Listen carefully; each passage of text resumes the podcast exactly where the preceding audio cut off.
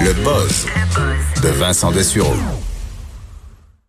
Tu nous parles d'un bras qui se transforme après une greffe. Oui, euh, j'adore cette nouvelle-là parce que bon, ça nous euh, fait Ça changement un peu bonnes, du coronavirus. C'est- très intéressant ce que le, le corps humain est capable de faire. Euh, C'est une adolescente en Inde de 18 ans. En 2016, elle a un accident d'autobus, perd ses deux bras. Ses deux bras jusqu'au niveau du coude sont écrasés et doivent être amputés. Ok, alors c'est la situation pour elle en 2016. Et euh, depuis, depuis les années 90, depuis 1999, certains pays, dont l'Inde, peuvent faire des greffes de bras, là, au complet le bras. Euh, À partir d'une personne décédée, à par exemple? partir d'une personne décédée, ce qui est très rare. En fait, il y a eu 200 euh, chirurgies qui ont été un succès dans le monde depuis 20 ans. là. Alors, c'est quelque chose de très rare. Mais en Inde, on est capable de faire à certains endroits. Euh, le problème en Inde... qu'on prend le bras, on coupe le bras d'un défunt qui est encore comme vivant le bras. Oui. On branche tous les petits nerfs, tous les vaisseaux sanguins, on raccroche tout ça avec la peau, puis ça, on recoue ça. Après ça, tu as un autre un bras qui fonctionne. Presque comme normalement.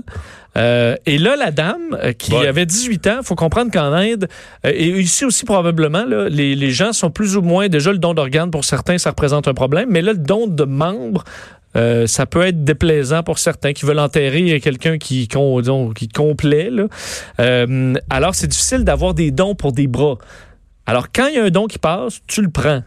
Et la dame de 18 ans, une jeune femme de 18 ans, a dû prendre deux bras d'un monsieur, euh, disons, avec des gros bras poilus. Pleine grandeur. là. OK? Et elle a dit, elle n'a pas hésité deux secondes. À cheval donné, on regarde pas à bride. On prend les bras que ça. On prend les bras qui sont sur la.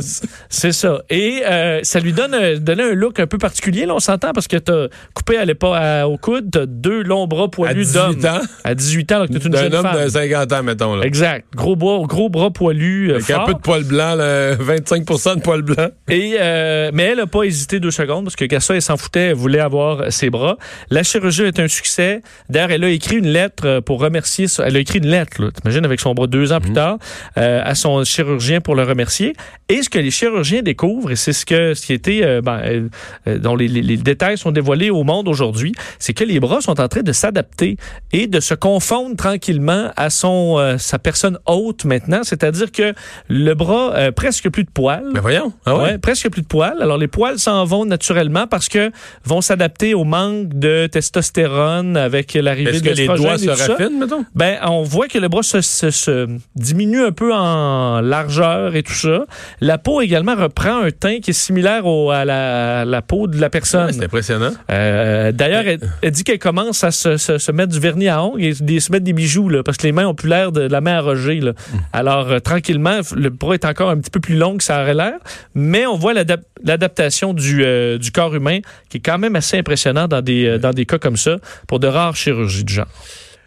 Mais tu sais que ça fait pas l'unanimité, ça. hein? Ma fille qui suivait un cours d'anthropologie Oui. à l'université McGill, elle avait un cours où la- une question éthique a été posée là-dessus. Oui. Et euh, la prof, euh, la, la prof disait, euh, la thèse, c'est que c'est une pression sociale. là. Au même titre, par exemple, que sais, euh, faut, faut choisir entre être un homme et une femme, alors qu'il faut être versus être non genré. Donc, si toi, c'est parce que une personne qui se fait couper les deux bras comme cette fille-là, Devrait. ben non, c'est parce que si elle veut des deux bras, c'est juste pour être comme tout le monde, là. Tu vois, c'est une pression sociale, qu'elle veut être comme tout le monde. Ouais. Puis, Puis, euh, il y a des gens puis que qui- ça, ce genre de pression sociale-là, faudrait résister à ça. Tu sais, chacun devrait être ce qu'il est, puis résister à... Ouais, mais ce qu'il est, la personne avait un. Avait un... Si elle a été amputée, par exemple. Tu vas me dire, elle avait un bras pour manger des raisins puis s'essuyer quand elle va à la toilette. Exactement. Ça, c'était la réponse de ma fille. Oui.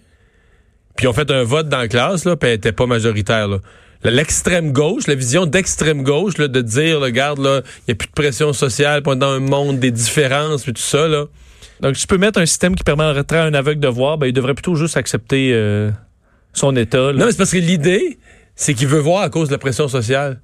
C'est juste parce que les autres voient. le monde. Il- ouais, c'est ça. Il veut être comme, exactement, il veut être comme tout le monde. C'est-tu niaiseux, ça? Chacun, tu sais. Hmm.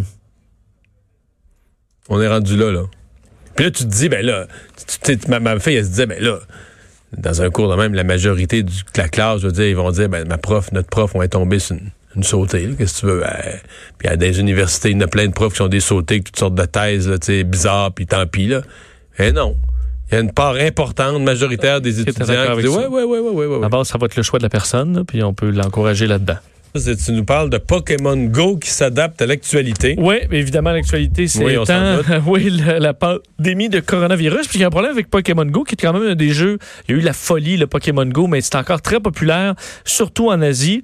Euh, le problème, c'est que là, ça vous fait sortir de chez vous. Quand tu dis la folie, c'est qu'on tu, courais après un Pokémon dans le parc à côté de chez vous. là. Exact. Ça te existe souviens- encore, ça? Oui, ça existe encore. C'est c'est vrai que ça avait duré deux semaines. Là. Euh, ben, tu sais que tout le monde l'a essayé, ça a duré deux semaines. Puis on, maintenant, on en revenait, mais euh, pour certains. Il y a toujours des adeptes. Là. Ben, des adeptes par millions, là. Même, euh, je, je suis allé au Japon, puis t'en vois, là. Ils sont là, puis ils ont même leur casquette de, Ok, de- de il- il Pikachu. manque- Il me manque un bout. Là. Bon, et là, les gens sortent, c'est ça, à la chasse aux Pokémon. Et euh, on veut pas nécessairement qu'ils sortent présentement dans la situation actuelle. Alors, Pokémon Go lance une mise à jour dans le but de jouer plus facilement de chez vous. Alors, euh, en restant en quarantaine, en donnant un rabais de 99% sur l'encens, parce que l'encens attire les Pokémon euh, à toi. Tu comprends? Là, ça te permet de les chasser euh, Proche de chez toi. directement de la Dans maison. Alors, il y a différentes euh, façons comme ça. Les incubateurs vont être deux fois plus efficaces. Alors, on peut faire...